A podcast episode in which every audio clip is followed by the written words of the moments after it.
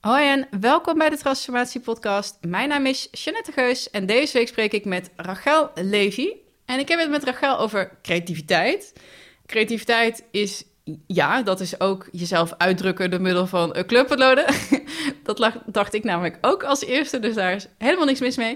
Maar creativiteit is natuurlijk ook innovatief kunnen zijn, verbanden kunnen leggen, met nieuwe oplossingen, uh, out of the box kunnen denken. Dus als je mij vraagt, echt een heel erg boeiend onderwerp. En je zult zien dat we ook uh, op een gegeven moment ook de link naar persoonlijk leiderschap en zelfs ook spiritualiteit leggen. Dus dit was een, uh, een aflevering naar mijn hart natuurlijk.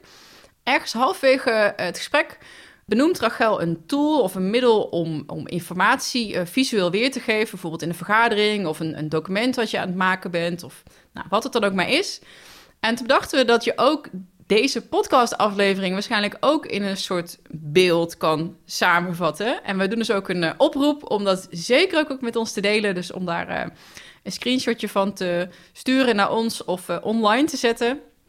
En vergeet ook niet Rachel en mij daarin te taggen. Ik ben heel erg benieuwd wat daar uit naar voren komt. En toen dacht ik, ja, weet je, er luisteren inmiddels eigenlijk best wel heel erg veel mensen naar deze podcast. En dat vind ik ook raar aan de ene kant. Ik ben natuurlijk al twee jaar bezig en ik had niet verwacht dat het zo zou groeien. En dat is, we zit, ik zit maandelijks op, op meer dan 25.000 kijkers en luisteraars. Waarvoor mijn hartelijk dank, want daarvoor ben jij er één. Daarvan ben jij er één. En toen dacht ik, misschien mag ik ook eens een keer... Of misschien moet ik ook gewoon mijn achterban jou wat meer durven vragen of betrekken bij dit proces. En ik heb twee hele concrete vragen, oproepjes waar jij mij mee kan helpen als je dat leuk vindt. Geïnspireerd door het moment in deze podcast waarin we um, luisteraars oproepen om hun, hun tekening met ons te delen of hun, hun ja, visuele weergave van deze aflevering. Ik ben namelijk op zoek, of ik wil heel graag een nieuwe plaatje, een nieuw cover image bij deze podcast. Want als je dit in de lijst met podcasts ziet staan, daar staat nu een uh, foto van mij met dan transformatiepodcasten in. Maar ik wil eigenlijk heel graag iets nieuws, echt iets vets, iets, iets knallends, iets wat er uitspringt en wat ook echt de essentie van deze podcast weergeeft. Nou, ik ben zelf geen vormgever en niet zo creatief, maar ik denk, er zitten vast hele talentvolle mensen te luisteren. Dus als jij daar één van bent en dat vind je cool, stuur mij een mail. Uh, Jeanette, S-J-A-N-E-T-T, at 12-waves.nl. Ik zou het heel erg gaaf vinden om van jou te zien wat jij voor ontwerp zou maken voor deze eh, podcast. En de tweede oproep die ik heb, of vraag eigenlijk aan jou als luisteraar. Je zit in de omschrijving bij de podcast, zie je altijd zo'n bullet list met in deze podcast leer je en dan de, de highlights of de kernthema's die aan bod komen. Ik ben op zoek naar iemand die dat uh, op vrijwillige basis voor mij zou willen doen. In ruil voor dus early access. Dus jij krijgt dan als allereerste van mij het, het niet geëdite audiospoor van deze podcast om te luisteren. Uh, en in ruil daarvoor krijg ik voor jou een lijstje met, nou meestal zijn dat er stukken 5, 6, 7 van die highlights, takeaways, vragen uit deze podcast. Leer, leerpunten, ik weet niet eens hoe ik ze moet noemen. Het is alleen maar gewoon dat Google, uh, dat het goed vindbaar is en dat ik heel erg SEO-friendly. Dus hè, waar zoeken mensen op? Waar zijn mensen in geïnteresseerd? Wat, wat, wat, voor vragen hebben ze, zodat ze deze podcast makkelijker kunnen vinden? En dat vind ik natuurlijk heel erg belangrijk, want los van dat deze podcast absoluut voor mezelf een enorme verrijking is, krijg ik zo vaak hele toffe berichtjes, mailtjes, DM'tjes van mensen die, die hier heel veel waarde uithalen.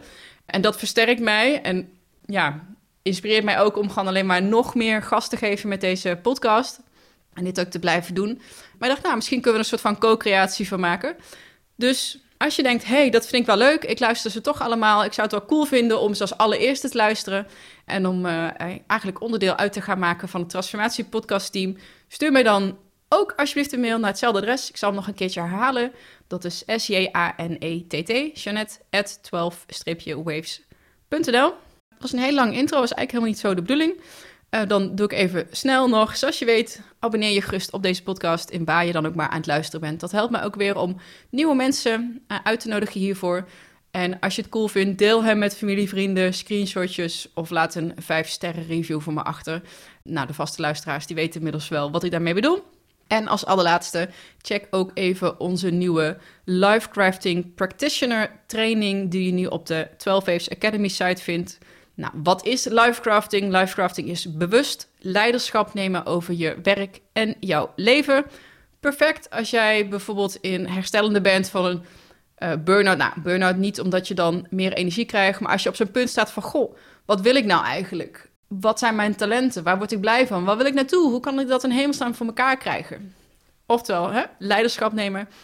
Neem een kijkje. Vanaf uh, nu of vanaf uh, vorige maand is het mogelijk om dit op basis van open inschrijving, dus op onze eigen locatie te doen. En de docent ben dan ofwel ik of Michel Vos. Dat zou ik echt heel erg tof vinden om meer van jullie ook in het echt te gaan zien. Ja, that's it. Geniet van deze aflevering met Rachel en ik spreek je heel graag volgende week weer.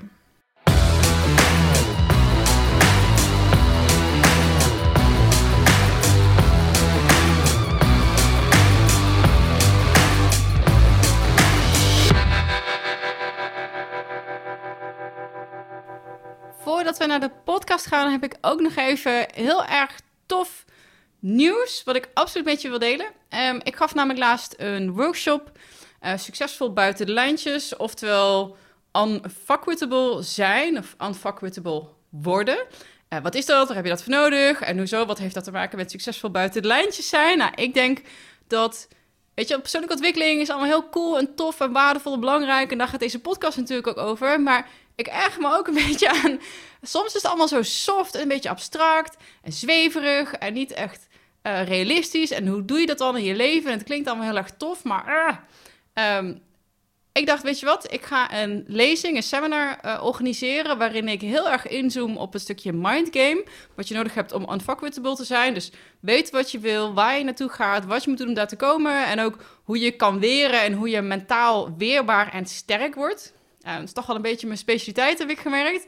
Uh, dus ik heb een hele toffe workshop uh, gemaakt, ontwikkeld. En die heb ik nu een paar keer bij bedrijven gedaan. Super toffe reacties. Ik dacht, weet je wat, dit is echt zo belangrijk. Ik wil dit aan veel meer mensen ook uh, vertellen. Dus ik ga die organiseren, of ik heb die georganiseerd uh, voor iedereen. Uh, basis van open inschrijving. Dat zal in Utrecht zijn. Super cheap, 24 euro. Kan jij erbij zijn? Krijg je twee lang van mij. Word je ondergedompeld in nou, de mindset, de mindgame, de tools, de karaktereigenschappen, de competenties.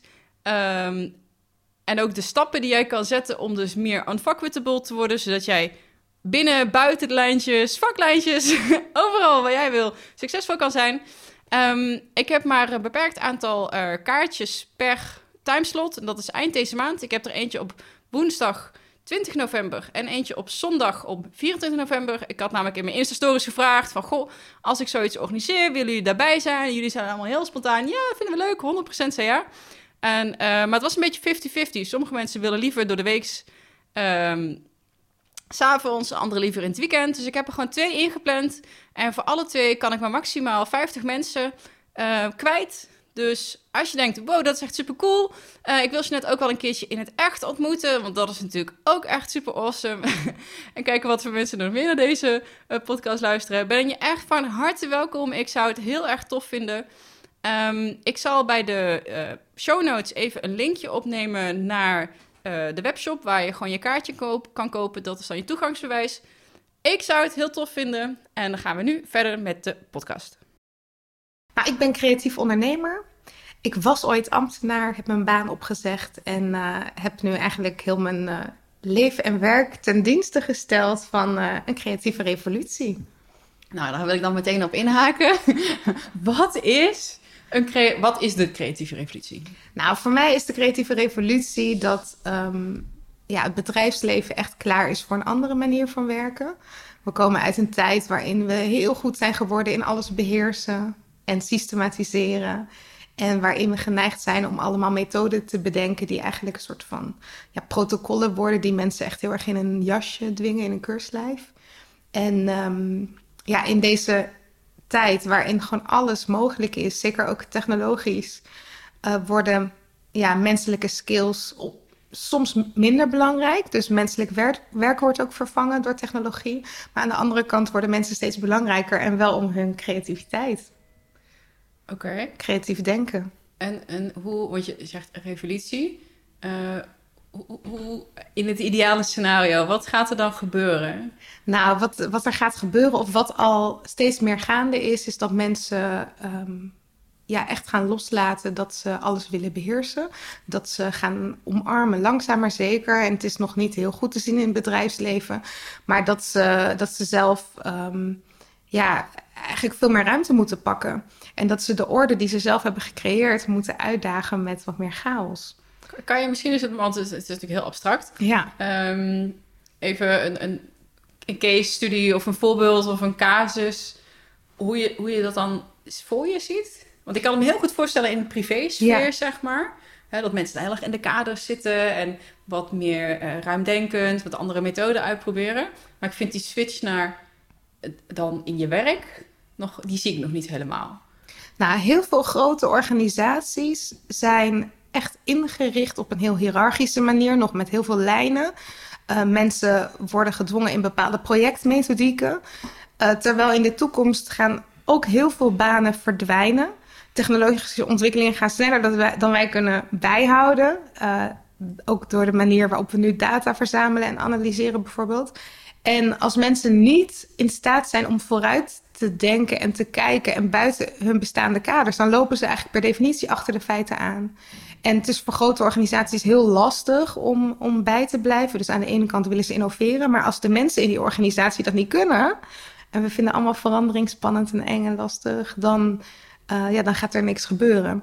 Dus um, mensen uh, krijgen nu steeds meer ruimte, ook van het management, hè, waarbij uh, mensen worden uitgenodigd van, oh, ga entrepreneurschap, intrapreneurschap tonen, ondernemende vaardigheden, kansen zien, kansen pakken. Je hoeft niet te wachten op de organisatie. Kijk naar buiten. Maar als mensen dat niet doen, gebeurt er niks. Ja, die herken ik wel heel sterk, wat je zegt. Ook in de bedrijven waar ik kom en training ja. geef. Dat ze dat heel erg willen stimuleren. Ja. Een soort van zelfsturen, niet, niet zozeer een zelfsturend team, maar gewoon op kleinere schaal. Van Klopt. hey, ga je ontwikkelen. Ja. Uh, het is niet meer een HR-mevrouw die met jou een plan doorspreekt, maar kom er zelf mee. Ja.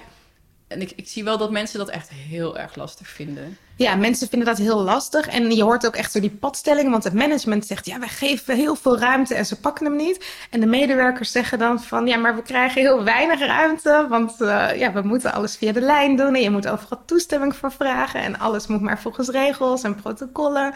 En het is beide waar. En uh, creatieve denken zorgt ervoor dat je uh, ja, binnen die kaders toch gaat zien ja, wat er ook nog buiten de lijntjes mogelijk is. Yeah. En dat kun je heel goed trainen, creativiteit. Maar mensen denken vaak, en dat hebben ze vroeger ook ergens onderweg geleerd, dat ze niet creatief zijn. Dat vind ik een interessante uitspraak. Creativiteit kan je trainen. Dat lijkt bijna heel paradoxaal. Ja. Want in mijn hoofd, en ik, ik weet hier helemaal Mhm, niks van. mhm. ik weet juist heel veel van de protocollenwereld. Ja, ja, ja, ja.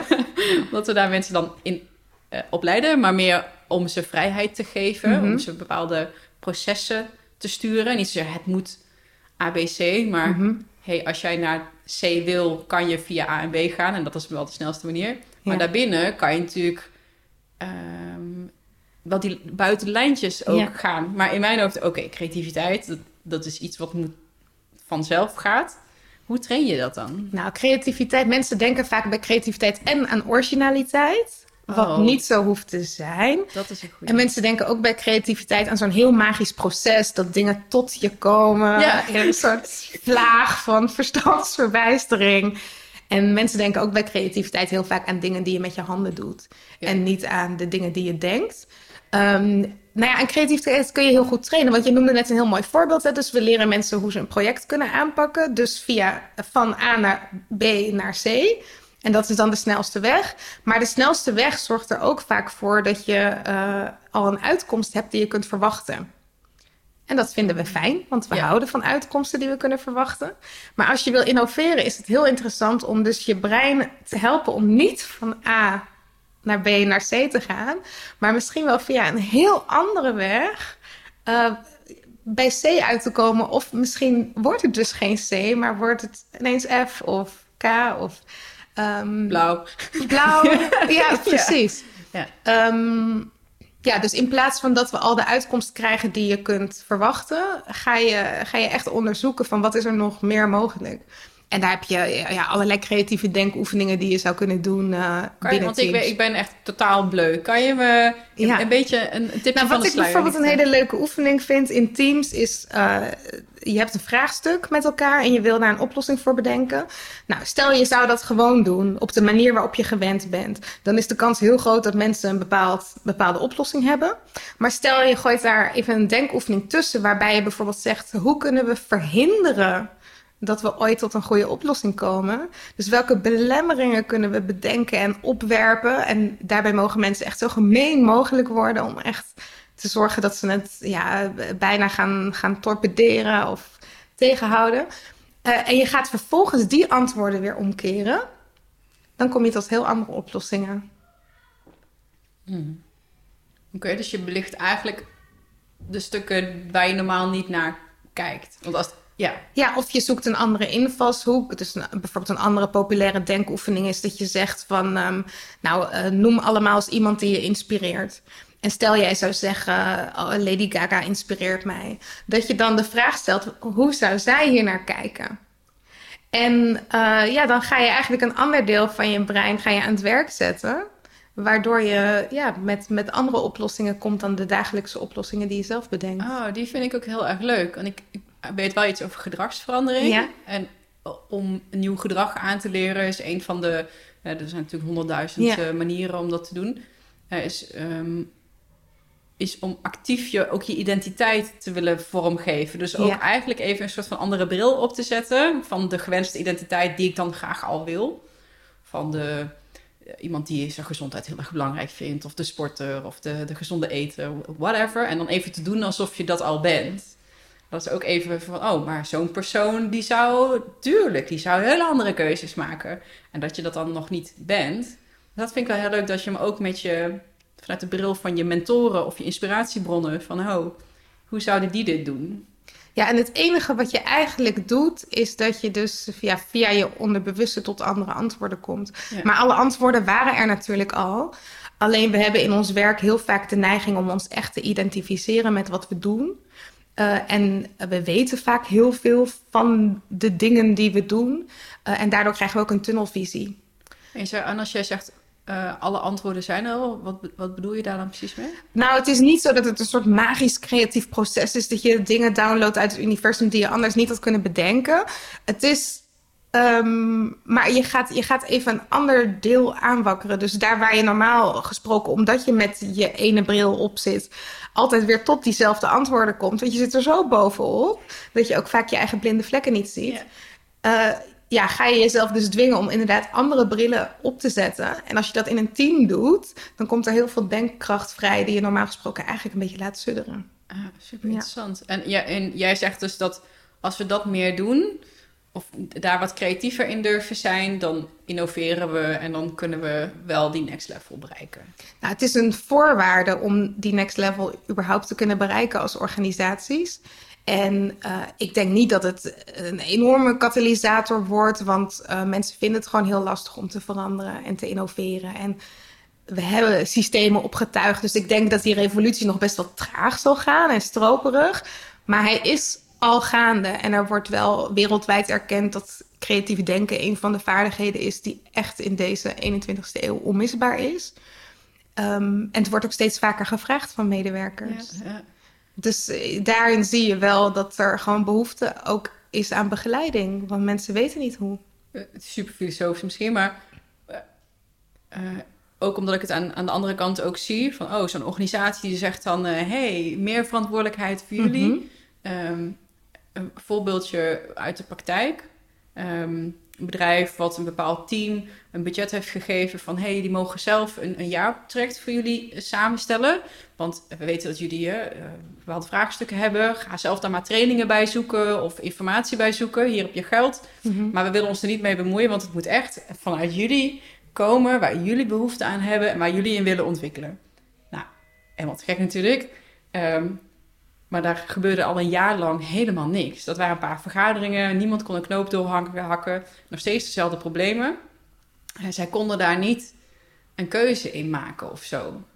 En dan denk ik, aan de ene kant natuurlijk super mooi, maar moeten bedrijven dan niet toch gewoon die rol wel pakken? Of moet zo'n HR dan toch wel zeggen: hé, maar wacht even, hier heb je drie opties, kies er daar maar één uit. In plaats van dat je helemaal zelf die verantwoordelijkheid geeft. Omdat je dus ook ziet dat er dan niks van komt. Ja, ik denk dus dat in de ruimte je wel goed moet begeleiden. Want mensen, mensen kunnen gewoon. Mensen vinden het gewoon heel moeilijk om voorbij hun dagelijkse shit te denken, om Ja. het zo maar te zeggen. Dus als je al wil dat mensen creatief gaan denken, zou ik zeker in het begin mensen daarin begeleiden, zodat ze weten hoe ze dat kunnen doen. En dan vervolgens is het altijd goed om snel keuzes te maken. En eh, als dat niet, ik denk, ik geloof ook niet zo in democratische processen in bedrijven. Dan is het gewoon heel goed om, om mensen te helpen om een knoop door te hakken. Ik denk een stukje onzekerheid daar misschien ook wel bij komt kijken. Zeker. Want als leek, als jij nog nooit bent gevraagd om eh, Ja. eh, de, de veilige weg, je weet wat Ja. je hebt. En dan ga je kijken, oh, nou, misschien moeten we eh, eh, wat, een assertiviteitstraining doen of zo. Ik weet, weet ik wat het dan eh, zou kunnen zijn. Ehm, en dan ga je kijken, denk, oh, maar er is zoveel. Oh, ik weet het niet. En ik weet, wie ben ik dan? Ik ben ook geen expert, dus dan laat maar. Dan kies ik maar niks. Een soort van ehm keuzestress bijna of zo. Ja, dat, maar bedrijven hebben het ook zelf gecreëerd. Want die hebben dus zo'n systeem opgetuigd... wat heel erg gericht was altijd op beheersing... eh, en waarin mensen zich moesten verantwoorden... en waarin fouten maken... er is nu ook weer zo'n revolutie gaande van... ja, eh, veel forward en eh, nou ja, fouten maken mag... maar dat, dat zit niet in het DNA van organisaties... En als jij je jarenlang hebt moeten verantwoorden en netjes toestemming hebt moeten vragen via de lijn. En als jij een idee had en er werd meteen gezegd van ja, maar ja, dat kan hier niet. Of ja, maar daar hebben we geen budget voor. Uh, dan ben je natuurlijk ook ontmoedigd geraakt om, om echt te gaan staan voor je ideeën. Dus ik denk ook dat we nu een beetje lamgeslagen organisaties hebben. En dat, er, dat het eerst echt nodig is dat de management dat ook goed leert begeleiden. Van hoe krijg je dan dat eigenaarschap ook weer terug? Ja. Want je kunt het wel willen, maar het is niet gestimuleerd in het verleden. Dus het is, het is ook goed om je te realiseren dat mensen van heel ver moeten komen. Ja, je zegt twee super interessante dingen. Het fouten maken, durven falen. Mm -hmm. ik, ik, verbaas mezelf erover dat dat dan zo'n eye-opener is voor Ja. uh, de young professionals. Of, of Mhm. überhaupt nu. Uh, volgende week ga ik voor uh, een event van Achmea. Mhm. Intern is dat, maar wel echt 165 aanmeldingen. Dat is natuurlijk een groot bedrijf. En dat festival, dat heet ook Maak goud van je fout. Oh, het ja. grootste foutenfestival. Ja. En dan mag je dan iets vertellen over inderdaad de grootste fuck-ups. Ja, ja, ja. wat je daarmee doet. Denk dat dat dan zo'n... Dat dat blijkbaar zo'n hot topic is. Maar misschien is het dat het voor mij heel erg normaal is om zo te denken. Dat ik dan misschien het andere perspectief... Of niet doorheb hoe prevalent... Mhm. Dus dat jij gewend bent om wel buiten de lijntjes te kijken. Ja. Dat jij je afvraagt, ja maar hallo. Ja, hoe kunnen mensen dat soms niet? Ja. Ja, precies. Ja, en dat is ook zo. Voor de een gaat het natuurlijk meer vanzelf dan voor de ander. Maar we komen dus gewoon echt niet uit een cultuur in die bedrijven waarin het werd toegestaan of waarin het normaal is dat je fouten maakt. En dat je mocht experimenteren. Ja, klopt, ja. Op school, middelbare school, HBO, universiteit, dat moet allemaal Mhm. gewoon volgens de regels. ja, en er is gewoon een heel geprotocoleerde tijd geweest. En managers hebben ook eh, heel lang geleerd zo te managen. En het is ook pas sinds de laatste jaren dat veel meer persoonlijk leiderschap eh, centraal staat. En eh, dat je meer als een soort coach in, in het bedrijf eh, je, je, je baan uitvoert. Ja. Maar dat is, dat is ook nog niet zo lang. Ja. Wat, wat, zijn er wel eens mensen die zeggen, ja, eh Rachel, leuk en aardig, maar eh, dit gaat dus nooit niet gebeuren. Wishful thinking. Wat zijn een beetje de, de kritieken die je hoort of de, de, de tegengas wat je krijgt? Nou ja, toch, toch veel mensen die zeggen: ja, bij, bij ons gaat het gewoon niet zo. Er is gewoon heel weinig ruimte. Ehm, ik ervaar hem ook niet. Ehm, dat mensen ook dus zelf al opwerpen van: ik ben niet creatief en ik zie het in mijn team ook niet gebeuren. Ehm, maar de grap is, er zitten altijd in een team wel twee mensen die zich gewoon heel erg herkennen in dat vastzitten, die graag daaruit willen, die het gevoel hebben dat ze hun talenten thuis moeten laten en ook het gevoel hebben dat ze veel meer kunnen bieden voor hun organisatie dan ze nu doen. Ehm, ja, dus, dus ik voel wel dat er ook heel veel behoefte is bij mensen om, uh, om daaruit te breken. Grappig, ik had eigenlijk voordat jij er was helemaal die link met persoonlijk leiderschap Mhm. of, of überhaupt leiderschap nog niet gelegd. Maar ik denk dat creativiteit heel erg thuis hoort bij eh Ja, 100 leiderschap. procent. 100 Want ruimte maken uh, voor jezelf uh, is ook ruimte maken voor anderen. Maar als jij voor jezelf al niet in staat bent om die ruimte te creëren en echt te gaan staan voor je ideeën. Uh, en ook te gaan staan voor het experiment. En je fouten durft te omarmen.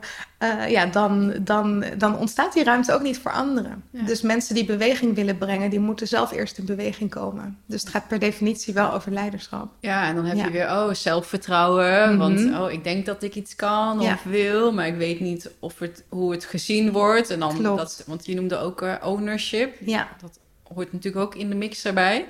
Maar creativiteit gaat heel erg over zelfvertrouwen. Het gaat ook heel erg over onzekerheid. Ja. Want als je niet kwetsbaar durft te zijn, dan, ja, dan, dan word je volgens mij ook niet creatief. Want het zit ook vaak in de gebieden die, uh, die je misschien nog niet hebt aangeraakt of afgetast. Of daar zitten natuurlijk de nieuwe dingen in, hè? of de, de frisse ideeën.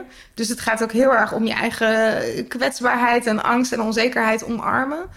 Um, en het gaat er dan vervolgens over: durf je daarin zelfverzekerd genoeg te zijn om het ook hardop uit te spreken en te delen met je collega's en, en eventueel nou ja, op je bek te gaan? Ik, ik denk niet eens dat je op je bek kunt gaan met een creatief idee, maar in elk geval te omarmen dat mensen misschien niet altijd ermee weglopen. Hoe bedoel je niet op je bek gaan? Stel dat, uh, dat ik nu een idee heb en ik ga mm -hmm. naar mijn, mijn leidinggevende. Het is een beetje out of the box, maar mm -hmm. hey, als we het nou zus of zo doen. En die uh, zegt... Ja, maar zo doen we dat hier niet. dat... dat... kan hier niet. Ja. ja, dat kan gebeuren. Maar ga je dan echt op je bek?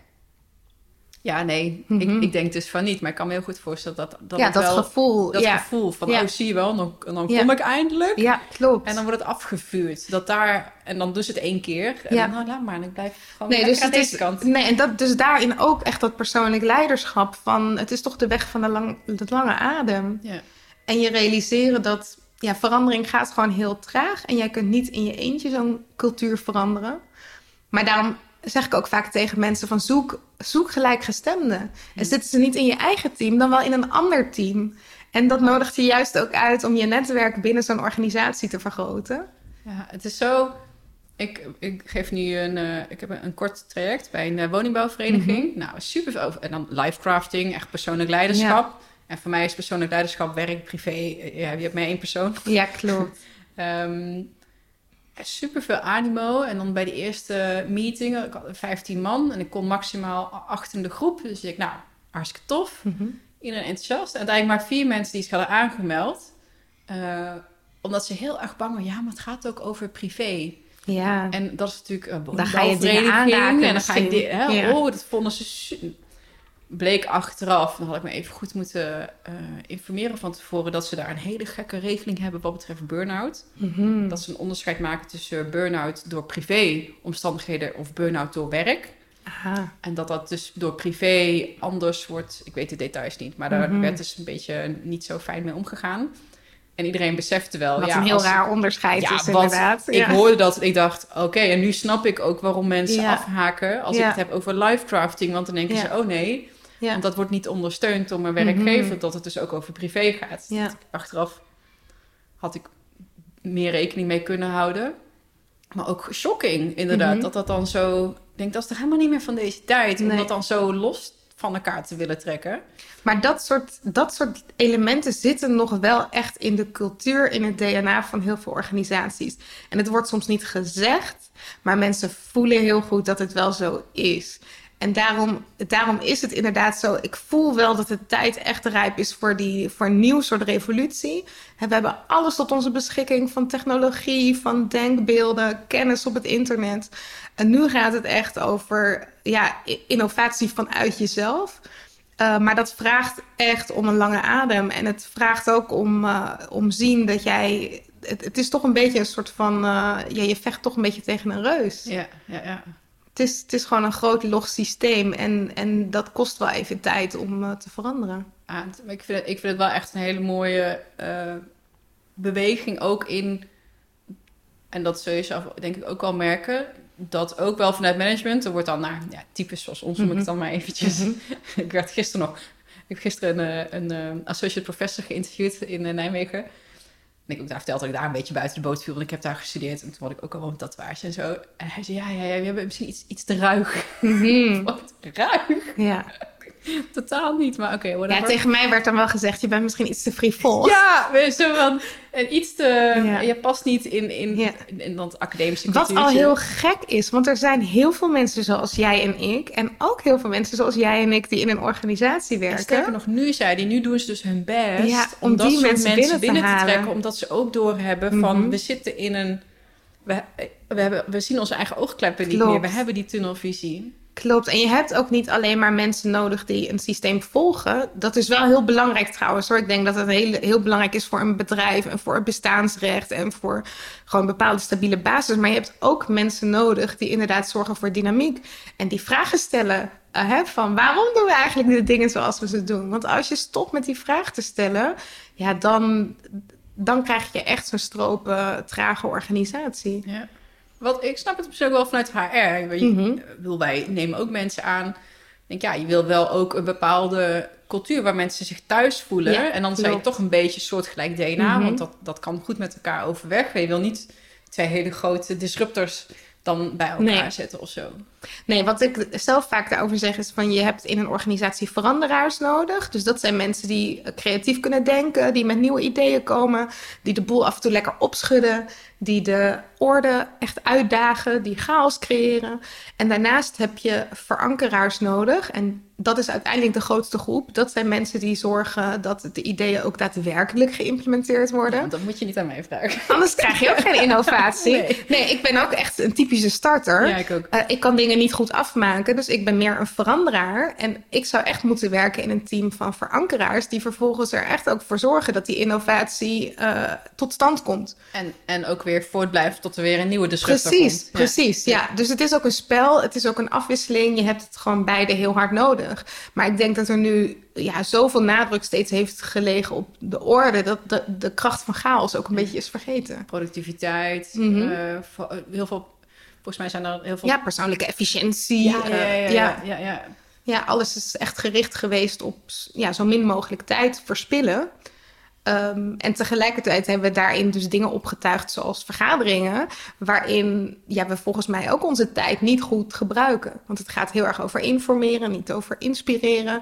En zo, zo is er best wel wat voor te zeggen dat chaos en orde gewoon altijd samen moeten gaan. En je moet niet te veel chaos hebben, eh, dus liever iets meer orde, maar je moet het niet vergeten. Ja, een vergadering is natuurlijk een eh, leuk onderwerp. Ja, Oké, vertel. De perfecte Mhm. vergadering. is kort. ja. is zo kort mogelijk. Eh, je hebt echt van tevoren nagedacht, wat is het doel? Wat mij betreft is een vergadering altijd echt een, een interactie en een co-creatie. En dat betekent niet dat... ehm, eh, niet een vragenrondje, hè, want dat is misschien interactief. Eh, maar ik zou zeggen, zet één thema op de agenda. Bepaal van tevoren met elkaar het doel. En ik zet zelf graag tekeningen in als taal in een vergadering.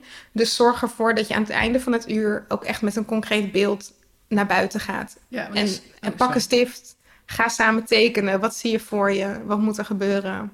Want dat zag ik, eh, dat is een van je projecten, het Huis van Verbeelding. Ja, Ehm, want daar, volgens mij begeleid je daar, of geef je daar trainingen in, of begeleid je groepen. klopt. Ja. Ehm, ik zag laatst ook, eh, eh, ik zie dat steeds meer. Mhm. Ehm, ach, ik ben even zijn naam kwijt.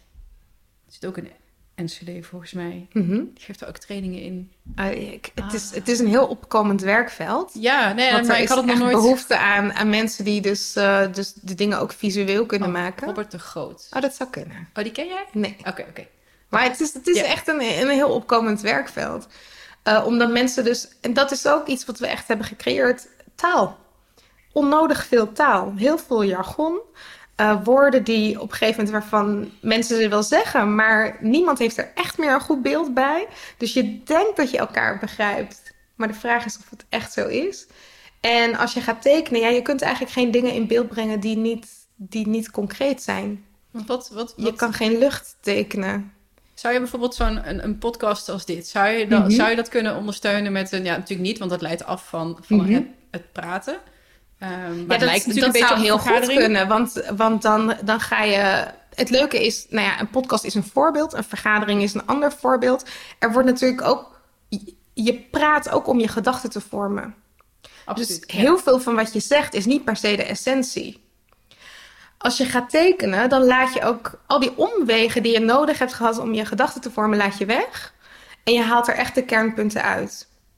En uh, wat je overhoudt is misschien een A4 of een A3 of een flip over met puur de essentie van waar het over ging.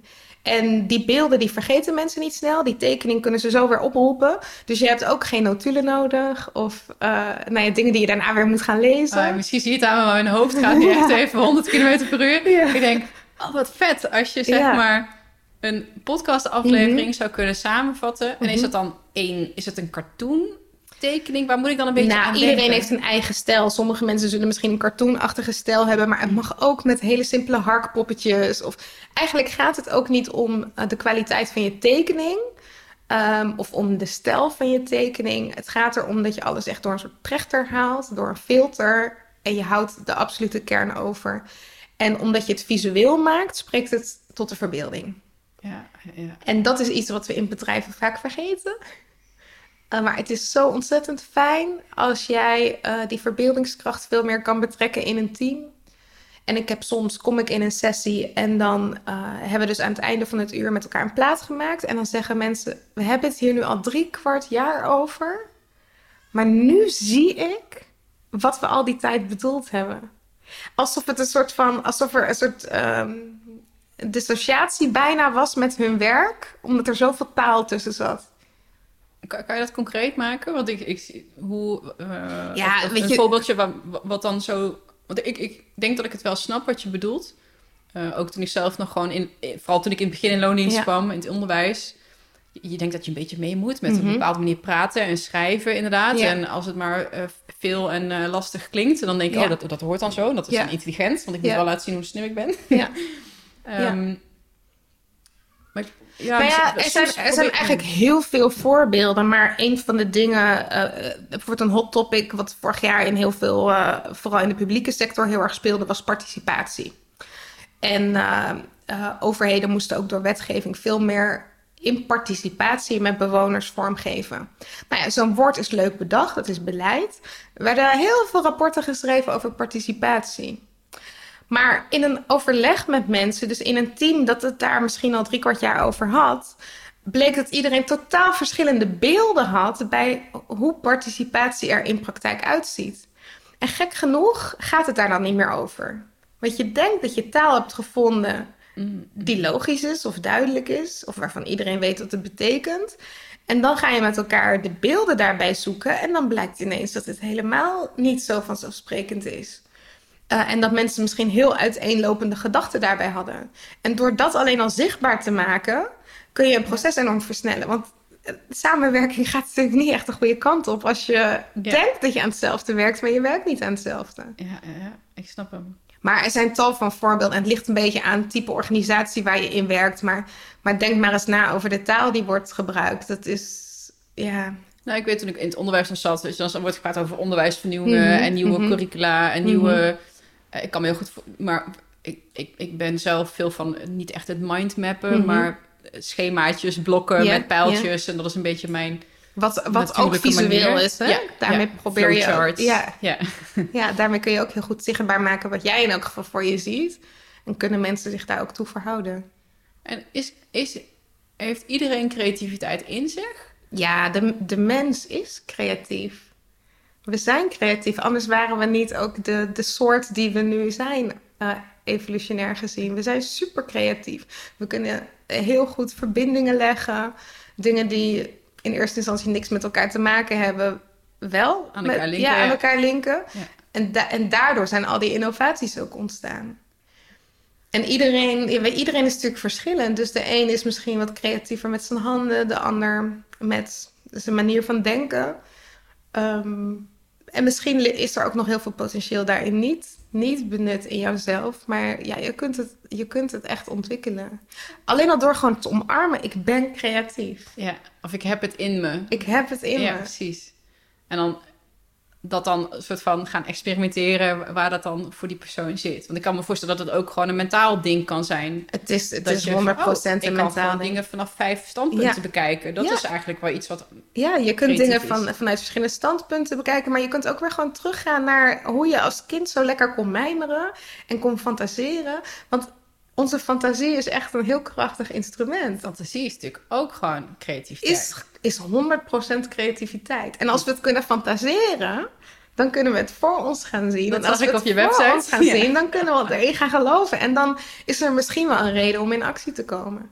Maar als je niet durft te fantaseren, of ja, heel veel mensen zijn denk ik vergeten hoe waardevol en hoe leuk dat is. Om te gaan, maar ja. En ik denk, ehm, ik kom net uit de periode met heel veel stress. Eh, allemaal zelf opgelegd en allemaal Mhm. eh, positieve dingen. Maar soms, eh, nou ja, er kwamen heel veel opdrachten deze maand in uitvoer. Dus ik had soms drie eh, masterclasses per week, soms Ja. een hele dag. En dat is, dat is echt heel taxing, op los Mhm. van alle andere eh, dingen erop, eromheen.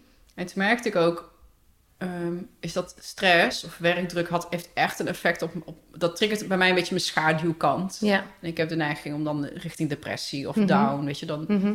Ehm, en dan merkte ik ook in mijn gedachten, want ik mediteer en ik wandel, is dat die gedachten in één keer ook heel erg gekleurd waren en heel erg tegenhouden waren. Ja. Hè? Want je denkt, ik, ik denk altijd in scenario's of in plaatjes Mhm. inderdaad. En dan elk dingetje wat ik op wilde pakken of in mijn hoofd gesprek wat ik voerde, eh, daar werd negatief op gereageerd. En ik zag alleen maar een soort van worst case scenario's voor me. En denk het tegenovergestelde van Ja. wat je in een soort van creatieve open flow, Ja. alles is mogelijk, werd alles juist dicht, dicht, dicht, dicht, Mhm, dicht gezet. mhm. En toen dacht ik, ja, maar Jezus, als mensen heel erg onder werkdruk staan, Ja. en ik ben me er nog bewust van en ik weet wat ik ook moet doen om daar dan weer uit te komen. Maar stel dat je dat gewoon helemaal niet nog heel erg onbewust bent van het effect van die stress op, op Ja. überhaupt de niet alleen wat je ziet, maar ook de, de, de emotie aan de andere Ja, kant, zeg ja. maar.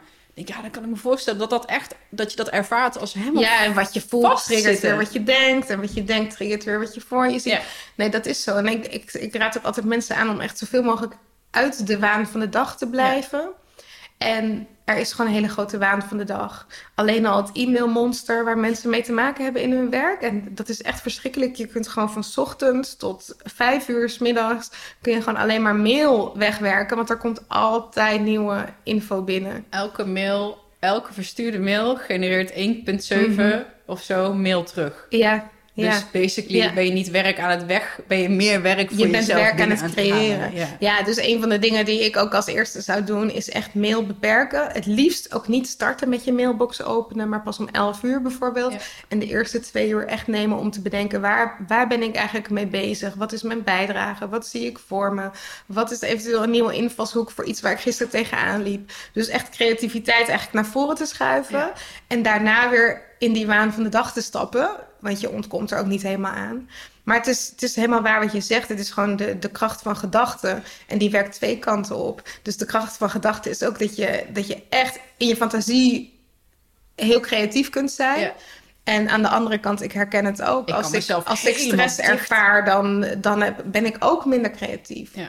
Dus het is ook heel belangrijk om het, eh, om het tijdig te zien en, eh, en er heel even uit te stappen. Ja, ja die, die Ja. automatische piloot even Ja, eh, te omzeilen Ja. door iets te doen wat je eigenlijk normaal niet even dat. Ja. Even gewoon toch een strandwandeling of iets. Ja. Ja. Ik zou eigenlijk ehm, twee, drie weken terug, geloof ik, in, ehm, was ik gevraagd om naar de Air Night in Amsterdam te komen. Oh ja, ja. Ehm, ik dacht, oh leuk, dan ehm, eh, ja, helemaal niet mijn wereld, de reclamewereld. Maar het ging over, de, iemand zou een lezing geven over eh, creativiteit en het verhogen van creativiteit. En ze hadden mij dan ingevlogen om iets over microdoseren te komen Mhm. vertellen. Want dat wordt heel erg gebruikt om creativiteit te stimuleren. Ehm, maar ik, uiteindelijk, lang verhaal, ik ben niet gegaan. Ik had er een heel slecht gevoel bij. Ik werd niet, Mhm. niet fijn behandeld ook. Mm. Het zou gratis zijn, twee uur rijden, twee uur terug. En ik, ik dacht, ja, ik ga dan toch over LSD praten voor een hele grote groep. En als ik me hier echt niet fijn voel, dan ga ik niet... Dan, dat is niet oké. Nee. Ehm, maar ik was wel heel erg benieuwd wat hij voor eh, pointers had. Van, oké, om je creativiteit te verhogen. Maar misschien kan ik het aan jou vragen. wat, wat kan je doen, los van hè, stress en even die automatische piloot? Eh, wat kan je nog meer doen om dat een beetje aan te wakkeren ook bij jezelf? Nou, ik denk wel dat het echt heel belangrijk is om gewoon ruimte in je hoofd te hebben. Als je, als je niet, de, de, je niet de baas voelt over je gedachten, dan, is, dan zit je echt in zo'n maalstroom. Dan is het inderdaad heel moeilijk om creatief te zijn. Dus heel even de vertraging opzoeken kan helpen. Nou, wat mij dan helpt, is ook bijvoorbeeld door juist te gaan tekenen. Want tekenen doet twee dingen. Het, het eh, vertraagt je gedachten. Want je kunt ook niet zo snel tekenen als je denkt. Dus dan zet ik bijvoorbeeld alles op papier wat op dat moment in mijn hoofd omgaat. Nou, dat, dat vertraagt enorm je gedachten. En het wakkert je visuele brein aan. En dat is ook het brein dus waar beelden ontstaan en je fantasie. Ehm, en ga maar eens gewoon een uurtje tekenen of kleuren. Dan, dan voel je echt dat er een nieuw soort energie komt, een nieuw soort flow. Ja. Dus soms is het ook creativiteit.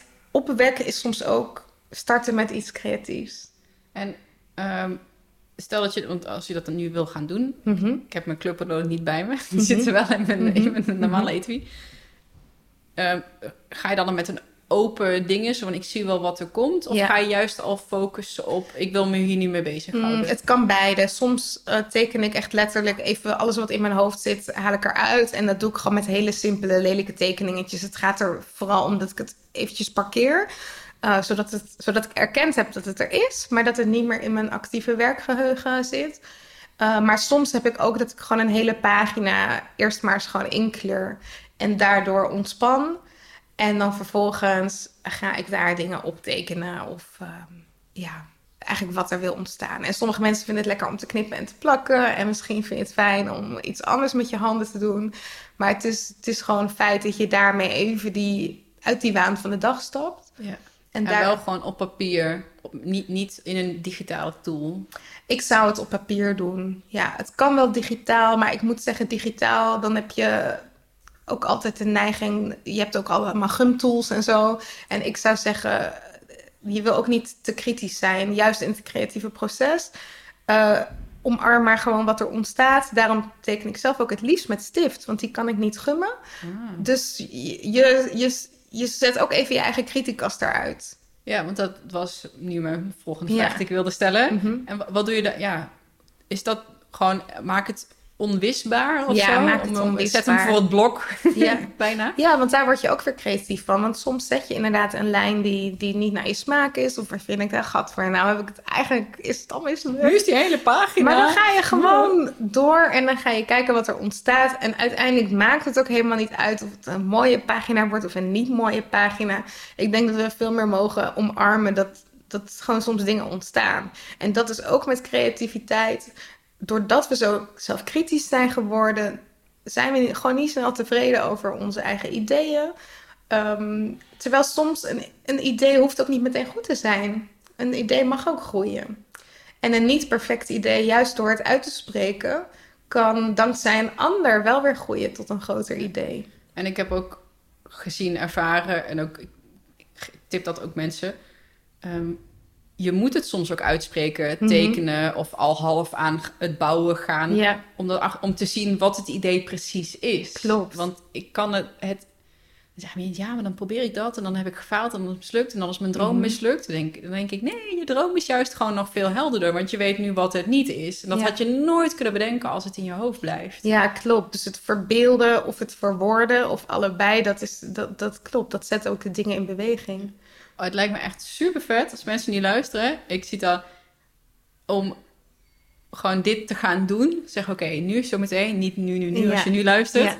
Maar straks als we klaar zijn. Of om even, ook als je nu luistert. ja, om een papiertje te pakken. mijn tip is ook dat als je bijvoorbeeld naar zo'n podcast luistert of naar een andere uitzending, door te tekenen kun je je ook beter concentreren. Ja, behalve als mensen nu in de auto zitten aan het afwassen Klopt. zijn. Dan Iedereen niet. die nu kan gaan zitten. Dan niet, maar dan- stel je zit ja. thuis aan de keukentafel en je luistert deze podcast. Pak er een stuk papier bij en teken lekker mee. En dat mogen dingen uit de inhoud zijn. Het mogen beelden zijn die in je opkomen. Je kunt ook een beetje droedelen. Ehm, maak het niet te ingewikkeld voor jezelf, want dan is de kans groot dat je, dat je wel je concentratie verliest. Dan ga je je focussen op het tekenen. Eh, maar als je het gewoon ziet als een tool en niet als doel, dan, dan het gedachteloos. Ja, tekenen eigenlijk. ja, en geconcentreerd luisteren en, en daar de essentie dus proberen uit te En halen. dan bij deze roep ik iedereen op om dit dan een screenshotje Ja. en dan jou of mij of het liefst Ja. alle twee daarin te taggen. ja, Ik ben echt super benieuwd. eh. Dat ga ik in de intro ook nog even, eh, denk ja, ik. of je het benoemen. aandurft. Ja, Want dat, dat lijkt me echt heel erg tof. ja. Het lijkt me zo gaaf als ik, ja, ik, ik neem daar gewoon de tijd niet voor. Maar toen je zei Mhm. van, hè, dat elke aflevering kan je in principe ook in één beeld. Dus dat je Mhm. elke vergadering in één beeld kan eh, vangen.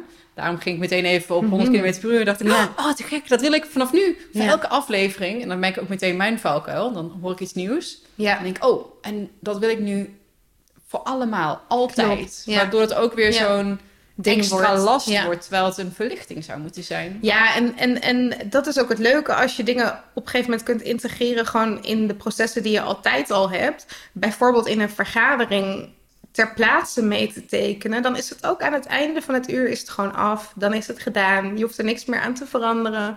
Eh, dan heb je je en goed kunnen concentreren. Je hebt een duidelijk beeld voor ogen. Je hebt notulen die aantrekkelijk zijn en die je met je collega's meteen kunt delen. En nee, het hoeft niet perfect te zijn. Dat is nooit het doel geweest. Ehm, en kijk, nu voor ons is het ook heel lastig, omdat we zijn en onze gedachten aan het vormen. Ik zou nu ook niet erbij willen tekenen. Nee. Dat, hè, dan, dan ga je wel echt je brein overprikkelen. Ehm, maar als luisteraar, als ik naar een seminar ga of ik ga naar een cursus, ik, ik zal altijd mijn aantekeningen tekenen. Eh, en ik weet ook dat het ontzettend wordt gewaardeerd door anderen. Ja, superleuk. Ja. Maar bij deze de oproep Ja, aan de luisteraars. Ja. Ik kan niet wachten. Een van de dingen die je organiseert, eh, je noemde het net al, ehm, of noem je de, de woorden eh, Mhm. chaos brengen in de orde. In plaats van orde brengen in de chaos. Dat is Mhm. een festival. ja, chaos in de orde. Klopt. Wil je daar wat over vertellen? Wat daar het idee achter is? Ja, ik organiseer eind november, 22 november, het allereerste werkfestival eh, voor organisatievernieuwers, Chaos in de Orde. En dat heb ik ook bedacht omdat ik ging zelf in mijn werk regelmatig naar congressen of naar seminars eh, om nieuwe dingen te leren. Maar dan kwam je bijvoorbeeld in de jaarbeurs in zo'n ja, inspiratieloze omgeving met rood tapijt en altijd PowerPoint-presentaties. En soms best inspirerende sprekers, maar dan altijd maar weer die slides. Eh, en dan waren er workshops, maar dat waren dan geen workshops. Dat was gewoon zenden. En ik dacht, ja, dit is typisch voor die organisatiewereld. En hoe tof zou het zijn als mensen wel op een inspirerende manier kunnen leren en ervaren. En gelijkgestemden kunnen ontmoeten buiten hun organisatie, die ook die dynamiek willen brengen. Eh, dus ik dacht, ik wil een festival.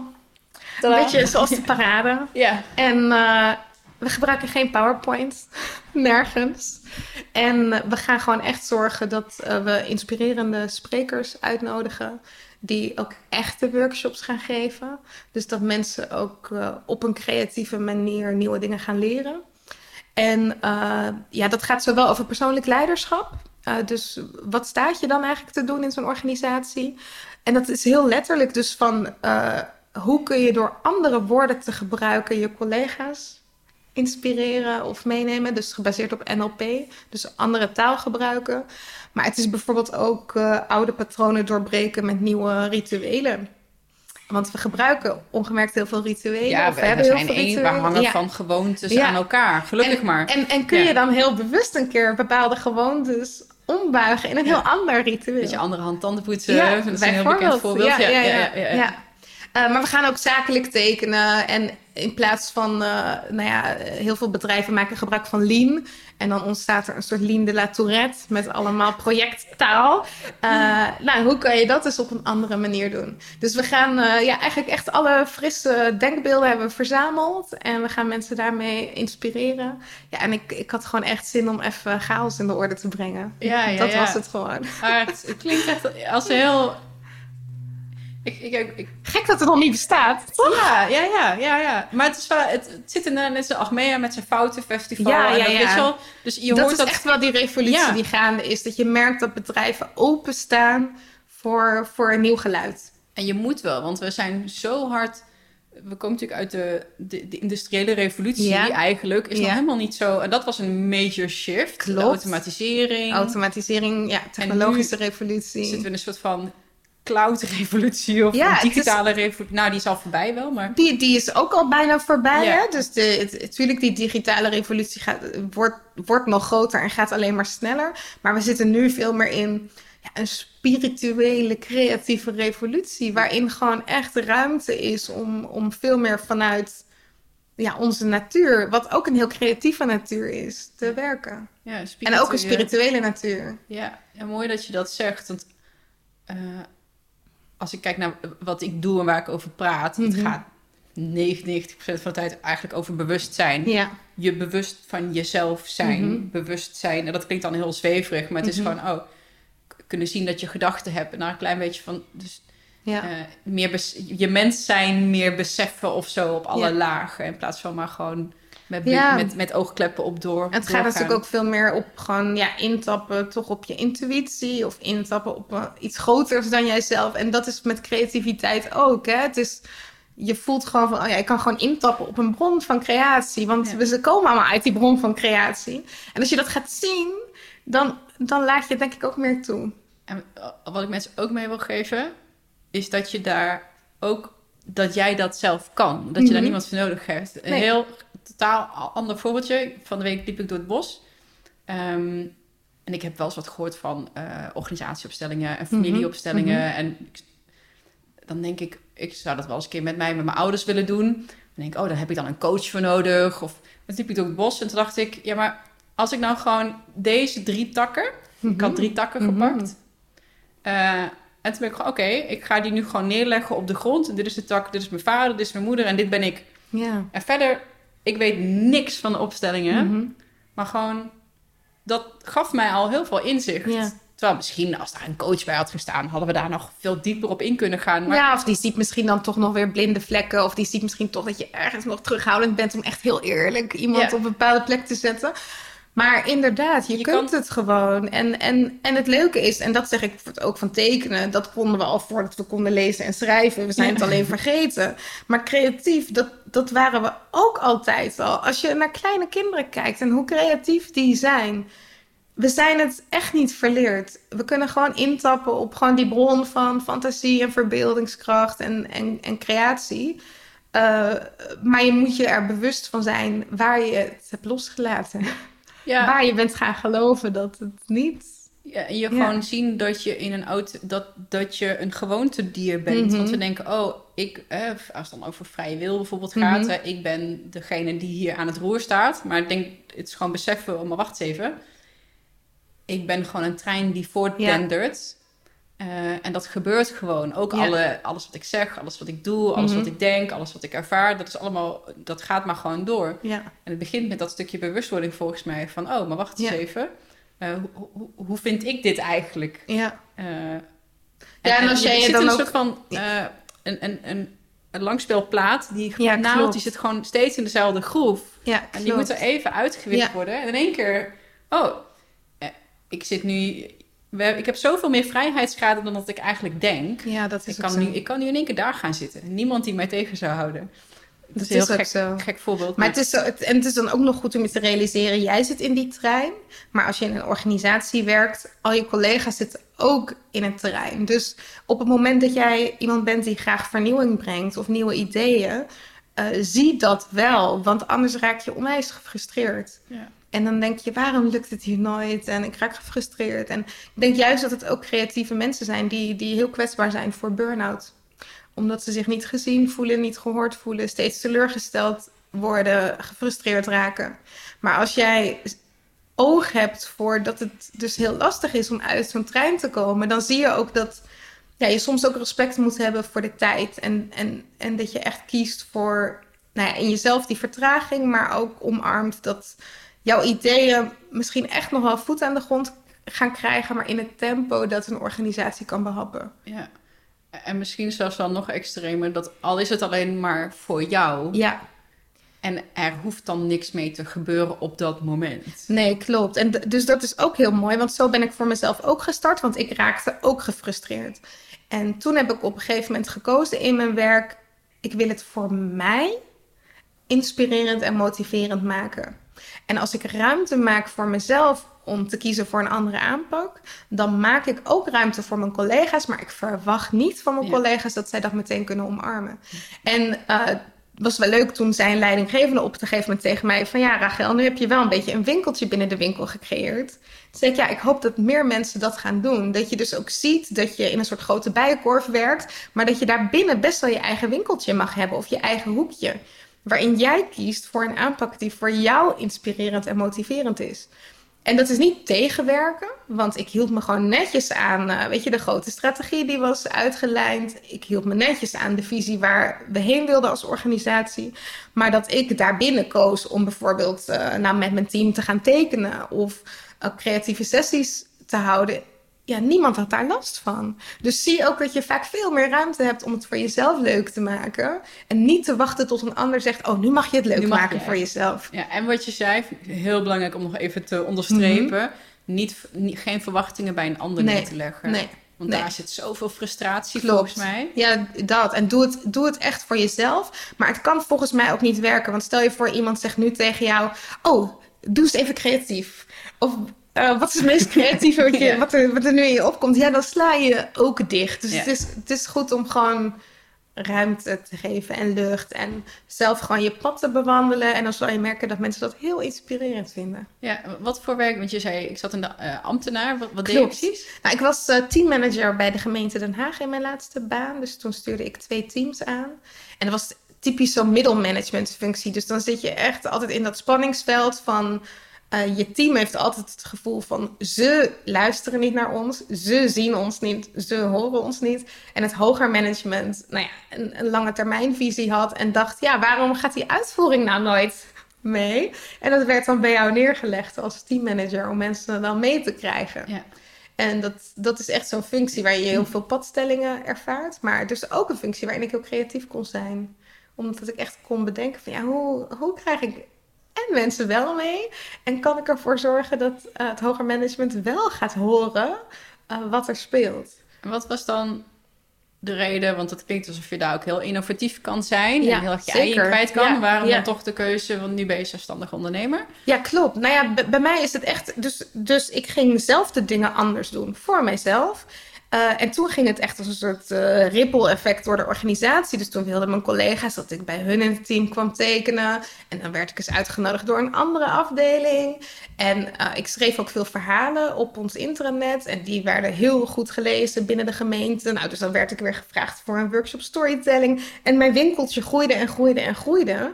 En op een gegeven moment had ik eigenlijk kreeg ik echt uh, het risico dat mijn teams verwaarloosd werden. Omdat ik zo ja. mijn ei kwijt kon eigenlijk. En er zoveel behoefte was. Uh, dus toen ben ik steeds minder gaan werken als teammanager. En op een gegeven moment had ik wel zoiets van... ja, nu is wel de, de, soort van de, de grenzen bereikt. Want dit is echt het aantal uur dat ik nodig heb... om er goed voor mijn teams te kunnen zijn. Maar wat zou er gebeuren als ik mijn winkel... ja, mijn eigen winkel ga starten? En toen heb ik daar toch voor gekozen, omdat um, ik voelde dat ik dan 100% van mijn tijd mijn talent kon inzetten. Plus, ik heb die organisaties niet verlaten. Ik kan nu eigenlijk nog veel meer voor ze betekenen. Ja. Ja, mooi. En grappig ja. dat het ook niet is bedacht van... oh, uit een soort van onvrede en nu ga ik iets nee, anders nee, doen Nee, want ik had echt ook ontzettend leuk werk... en ik had hele leuke teams en... Nee, dus het was echt gewoon van die, die winkel groeide... En het, en het was echt zo'n uit de hand gelopen hobby. En toen dacht ik, ja, ik kan, ik kan hier gewoon mijn leven van maken. Ja, heel tof. Uh, je, je spiritualiteit stipte net al aan. Mm -hmm.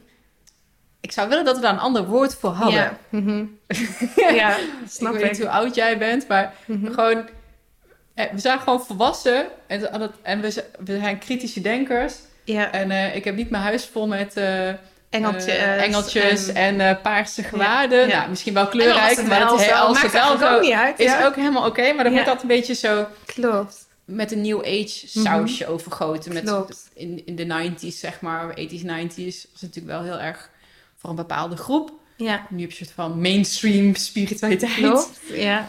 Misschien moeten we daar een soort van creatieve sessie ooit voor organiseren om daar een soort van nieuw labeltje voor te bedenken. Ik denk dat dat vanzelf geen label meer is, want over tien jaar is dit gewoon het nieuwe, het nieuwe normaal. Dus dat, dan gaan mensen zien dat je kennelijk heel veel bullshit aanleert in het volwassen worden en dat er een omslagpunt komt waarin je al die bullshit weer gaat ontleren, zodat je weer ruimte creëert en helemaal een soort van je true nature kunt voelen. En dan hoeft dat geen woord meer te hebben. Dan is het gewoon geaccepteerd als soort van: oké, dat is gewoon de levensloop. Spiritualiteit uh, als bullshit ontmantelaar. Ik, dat ik denk dat dat wel een heel belangrijk onderdeel ervan ja. is. Ja. ja. Alle, nou, de, de, kan je zeggen, ja, dat is de illusie doorprikken, maar of gewoon mm -hmm. de, de, bullshit is misschien. Uh, ja. Um, wat was voor jou de grootste bullshit ballon die jij leeg moest uh, prikken? Poeh. nou, en, en ik ben ze nog elke keer aan het doorprikken hoor. Ehm, maar ik denk dat eh, zeker toen ik uh, ging kiezen voor het ondernemerschap, ik heb dat besluit ook heel lang voor me uitgesteld. En eigenlijk dus in een fase geleefd waarin ik heel veel ballen aan het hoog houden was. Want die winkel binnen de winkel groeide. Ik had nog mijn teams. Ik voelde, ik wil eigenlijk wel ondernemen, maar ik zat helemaal vast. Ik durfde het echt niet. Uh, en toen ontdekte ik dus heel veel bullshit. Namelijk dat, uh, dat je gewoon heel veel dingen aanneemt of leert van je ouders. Uh, bijvoorbeeld over zekerheid en wat dan zekerheid precies is. Um, maar ook dat ik heel veel vooroordelen had over ondernemen. Weet je, dat dat, nou ja, van ja, kun je wel kiezen voor geld of eigen geld? Of, um, dus ik moest echt sowieso heel veel bullshit in mezelf opnieuw gaan bevragen om te kunnen ondernemen. Um, en, en daarna kwam ik ook allerlei bullshit tegen gewoon over, over mezelf en waar ik kon staan. Want ik dacht, oh, maar nu ben ik weer een starter. Um, dus ik voelde me ook een beetje een nobody zo in het werkveld. En, en toen dacht ik, toen ben ik daar dus echt serieus naar gaan kijken. En toen ben ik gaan ontdekken dat het natuurlijk allemaal, ja, dat, dat is echt bullshit. Want ik had wel 15 jaar werkervaring en ik had wel al 35 jaar levenservaring. Um, dus ik, ik, ja, hoezo nobody? Je bent al iemand, yeah. maar je hoeft het ook niet te bewijzen. Um, maar ik voelde dus dat ik echt veel meer te brengen had dan ik deed. Dus dat ik eigenlijk ook mijn talent verstopte voor de wereld, omdat ik dacht dat het nog niet kon. Mm. Omdat ik eerst maar eens vijf jaar moest bewijzen. Ja, en toen ik dat, ging, ging, uh, dat proces aanging, dacht ik ook... nee joh, ik hoef me echt nul in te houden. Uh, ik kan gewoon, als ik nu een visioen heb over de toekomst... mag ik het ook nu al doen. Dus op een gegeven moment had ik inderdaad zo'n visioen. Ja, visioen klinkt ook raar, maar zo'n fantasietje. Van wat als ik nou zo'n heel tof festival zou neerzetten. En toen uh, zei ik ook tegen een vriend van ja, ik zie dat meer, weet je, over vijf jaar. Ja. En nou, dat is gelukkig ook, daar zijn goede vrienden voor. Dat zijn echt je beste bullshit detectoren. Zij zei ook van ja, waarom over vijf jaar? Je kan dat nu ook al dragen. Want je, die visie, dat is helemaal jouw, jouw visie. En toen dacht ik, ja, je hebt gelijk. Waarom, waarom leg je jezelf soms op dat je nog niet ergens mag zijn mm. waar je al lang bent? Ja. Nou ja, dus dat, dat, dat proces van die, uh, dat ontrafelen van mm -hmm. die onderliggende, die, die, die ja. beperkende overtuiging wordt ja. soms genoemd, maar de, mm -hmm. de, de, bullshit die, die we onszelf wijsmaken. Heb je daar uh, begeleiding, sturing, mentoren of bepaalde boeken? Of, of... Nou, ik moet zeggen, vooral uh, dus een, een, een aantal goede, goede vrienden. Ook allemaal ondernemers trouwens. Ik merk wel dat veel ondernemers ook een spiritueel pad ingaan. Hè, voor Mhm. zover eten spiritueel pad wil noemen. Dus kennelijk kom je heel veel tegen in het ondernemerschap. En moet je het opruimen of je redt het niet. Ja. Um, en zij zijn mijn beste spiegel. Maar ik sta ook wel steeds meer open voor lezen over spiritualiteit. Het luisteren van, van goede, goede inhoudelijke podcasts daarover. Maar wat ik niet wil, en, en dat past denk ik ook niet bij me, is in een soort hokje.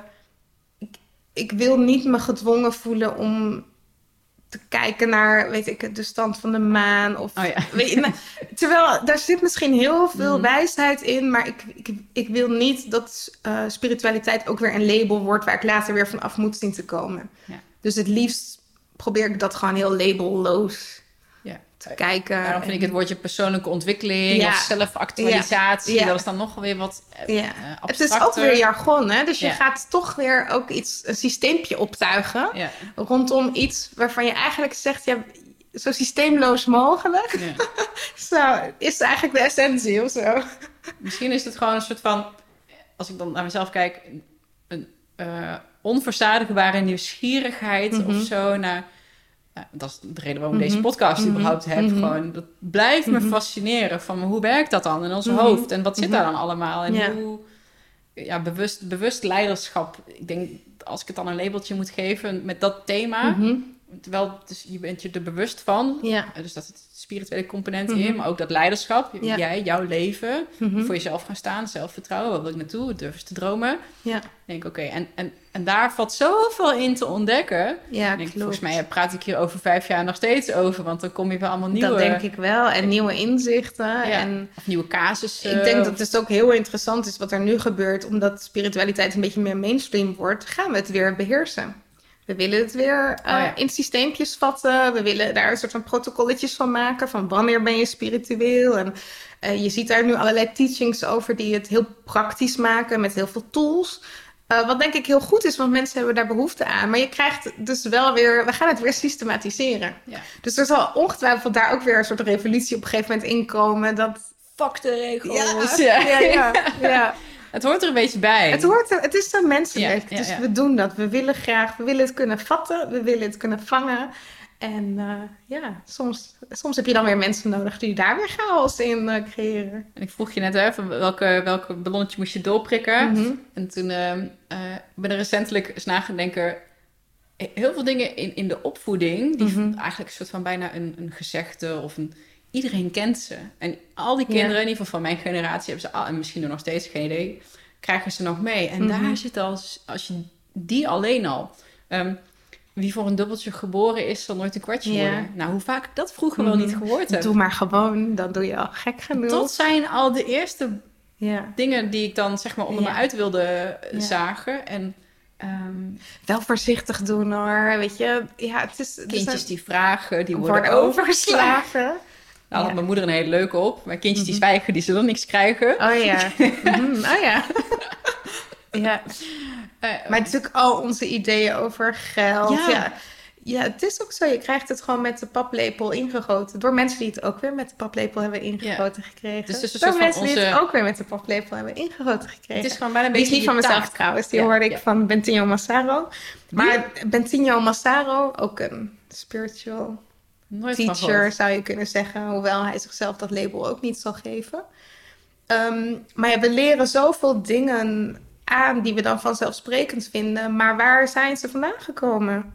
Het is gewoon goed doorgegeven. bedoeld, ja. ja. het is Ja. goed bedoeld doorgegeven, maar het houdt ons ook heel erg klein. Hm.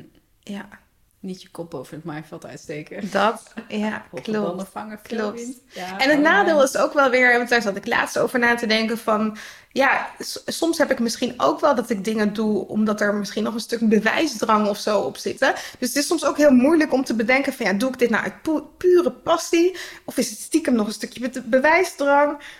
Nou, en, en is wel, alles is oké. maar het is wel interessant om het te onderzoeken. Want soms, hè, jij zei het net ook, je kan jezelf soms ook heel veel stress opleggen. Eh, ja zeggen tegen dingen. Waarvan je misschien, als je nog eens echt goed gaat kijken, kunnen er ook dingen tussen zitten waar je misschien wel ja tegen hebt gezegd. Meer uit bewijsdrang dan uit persoonlijke passie. En, en daar, daar probeer ik wel nu ook steeds alerter op te zijn. Want ja, Hoe van... ga je om met, met dan, eh, het moment dat je dat gaat doen? Of dat je iets Mhm. meer voor jezelf gaat kiezen? Of dit is eh, Mhm. wat, wat, dat, ja, dat jasjes aan Ja. wil passen. Met weerstand vanuit je omgeving. Dus want waarschijnlijk heb je ook collega's gehad die, die er maar wat van vonden. Mhm. Of andere managers die het maar een beetje gek vonden, dat Mhm. geteken. Ja. Heb je dat Oh, heel erg ja. bij jezelf gehouden? Of ga je dan het gesprek aan? Of hoe, hoe ga je daarmee om? Eh, nee, dat, in, in zo'n geval heb ik echt gekozen. Ik wil overeind blijven in deze organisatie. En dat betekent dat ik kies voor een werkwijze die voor mij inspirerend en motiverend is. En ja, dan kreeg ik ook gekscherende reacties. En mensen die het wat kinderachtig vonden, bijvoorbeeld. Ehm, nou, dat heb ik bij hun gelaten. Ehm, maar ik, ik ben wel van nature, dat merk ik nu steeds meer, een pleaser. Dus eh, ik ben wel, als je mij een vraag stelt of je wil hulp van mij, bijna altijd krijg je een ja. En eh, nou, ik was laatst naar een, eh, een lezing van Elizabeth Gilbert, eh, schrijver van Ja. Big Magic, ook over creativiteit. En die zei van een heel belangrijk onderdeel is ook dat je nee zegt. Niet alleen tegen de dingen die je niet wilt, maar ook nee zegt tegen dingen die je wel wilt, maar die toch je, je passieproject eigenlijk vertragen of in de weg zitten. En toen dacht ik, oh, dat is wel mooi, want je, je, je mag dus ook nee zeggen tegen dingen die je eigenlijk wel wil, vanuit welke intentie dan ook, maar die niet helemaal horen bij jouw pure zuivere pad wat je op dat moment wil lopen. Ja, dat is dan inherent aan onze ingeprogrammeerde schaarste Mhm. eh, software. Ja. Wat, wat, wat- daar lopen we op. We lopen op een software die gezegd er is Mhm. schaarste, er is schaarste Mhm. aan eten, er is schaarste aan informatie, schaarste aan kansen, geld, whatever. Om op alles ja te zeggen. Zo, oh, dan komt er iets bij. Ja. Uiteindelijk Ja, soms is het misschien toch ook dat je, je- of dat realiseerde ik me, dat ik me dan gestreeld voel. Dat ik denk, oh wat fijn. Weet je, mensen vragen het ook aan mij. Of, en, en dus dat was weer zo'n bullshit radar die aanging nog redelijk onlangs. Dat ik dacht van, nou, dat wordt ook wel mijn missie voor de komende maanden voor mezelf. Om sneller alert te zijn van, wat doet zo'n vraag met mij? Streelt, streelt mijn ego? Ja. En zo ja, eh, als ik ja zeg, staat het dan in de weg wat ik eigenlijk te doen had, dan moet het toch een eh, nee worden. Ik vind het wel heel erg mooi hoe jij, althans dat is de indruk die, ik krijg, continu ook incheckt along the way van hey, eh, wat doet dit met me? Of dat je, doe je dat bewust, dat je echt bepaalde momenten prikt om te, ref- om te kunnen reflecteren? Ja, dat, doe, dat ik wel bewust. En vooral omdat, ehm, nou ja, om het toch maar even spiritualiteit te noemen. Toen ik me ging verdiepen in, in van, ja, wat is eigenlijk intuïtie? En wat is dan eigenlijk zo jezelf? Eh, dan, dan, dan hoort daar zelfonderzoek bij. Maar ik merkte dat ik, dat ik er wel heel veel over wist, maar het nog niet echt had geïntegreerd. Dus ik kon er wel over praten. En dan dacht ik van, oh ja, weet je, ik zie, het, ik zie het ook heel helder. Oh, ik zie het echt wel heel helder nu.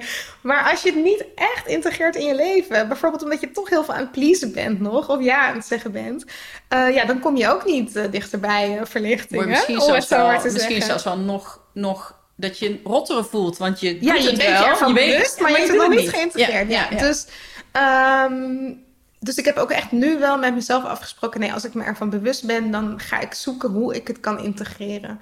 En daar zal ik ongetwijfeld ook nog wel een duizend keer mijn neus bij stoten, want ik ben een mens en ik ben een gewoontedier, net als iedereen.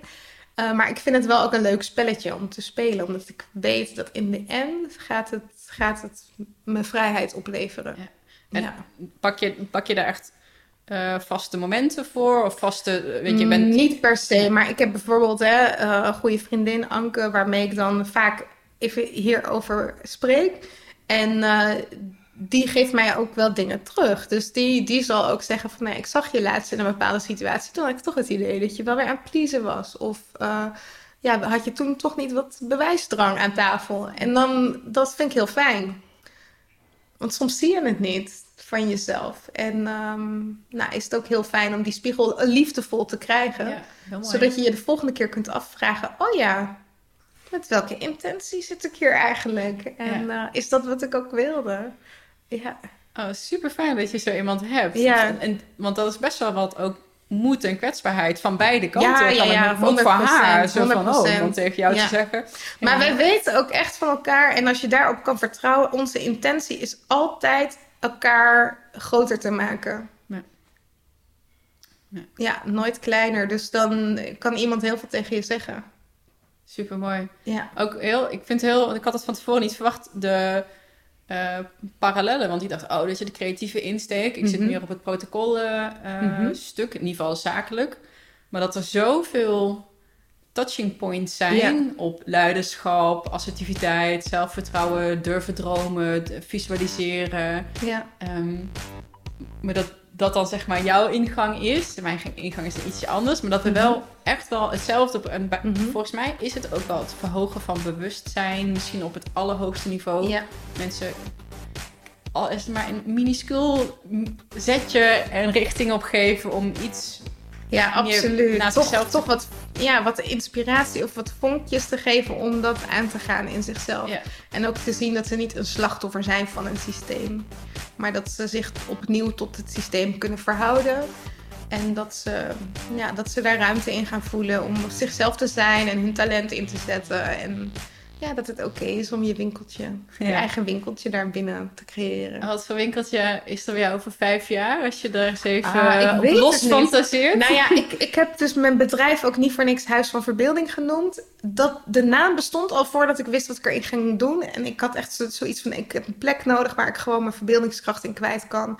En over vijf jaar kan het iets heel anders zijn, want ik volg ook echt mijn verbeeldingskracht. Ehm, maar ik had laatst, ja, ik, heb, ik, ik speel toch wel met het idee van eh, om naar Japan te gaan. En ik weet nog niet of ik naar Japan ga om inspiratie op te doen. Want ik vind Japan echt als het gaat over chaos en orde. Dat intrigeert mij enorm. Uh, Tokio is echt zo'n toonbeeld van aan de ene kant heel veel orde en aan de andere kant ja, super innovatief en creatief. Uh, maar misschien ga ik er ook wel dingen doen in Azië. Maar ik, dat durf ik nog niet te zeggen. Maar ergens lonkt het wel, lonkt wel nog een avontuur. Ja, een buitenlands in, in ons jargon zou ik dan zeggen, ergens op jouw roadmap staat ergens, een stipje en daar staat naast Japan. Ja, ik weet nog niet wat daar gaat gebeuren. Ik weet nog niet wat er gaat gebeuren, maar er gaat iets gebeuren. Dus ofwel ik ga daar iets halen, ofwel ik ga daar iets brengen. Uh, maar dat, dat is wel zoiets wat lonkt. En verder laat ik het gewoon helemaal ontvouwen. Heel tof, heel tof. Ook leuk je uh, festival um, november. Dus dat ja. dit, deze is denk ik over twee weken uh, online. Dus je kan nog een oproepje doen. Waar kunnen mensen jou vinden of meer informatie over dat festival? Het festival chaosindeorde.nl.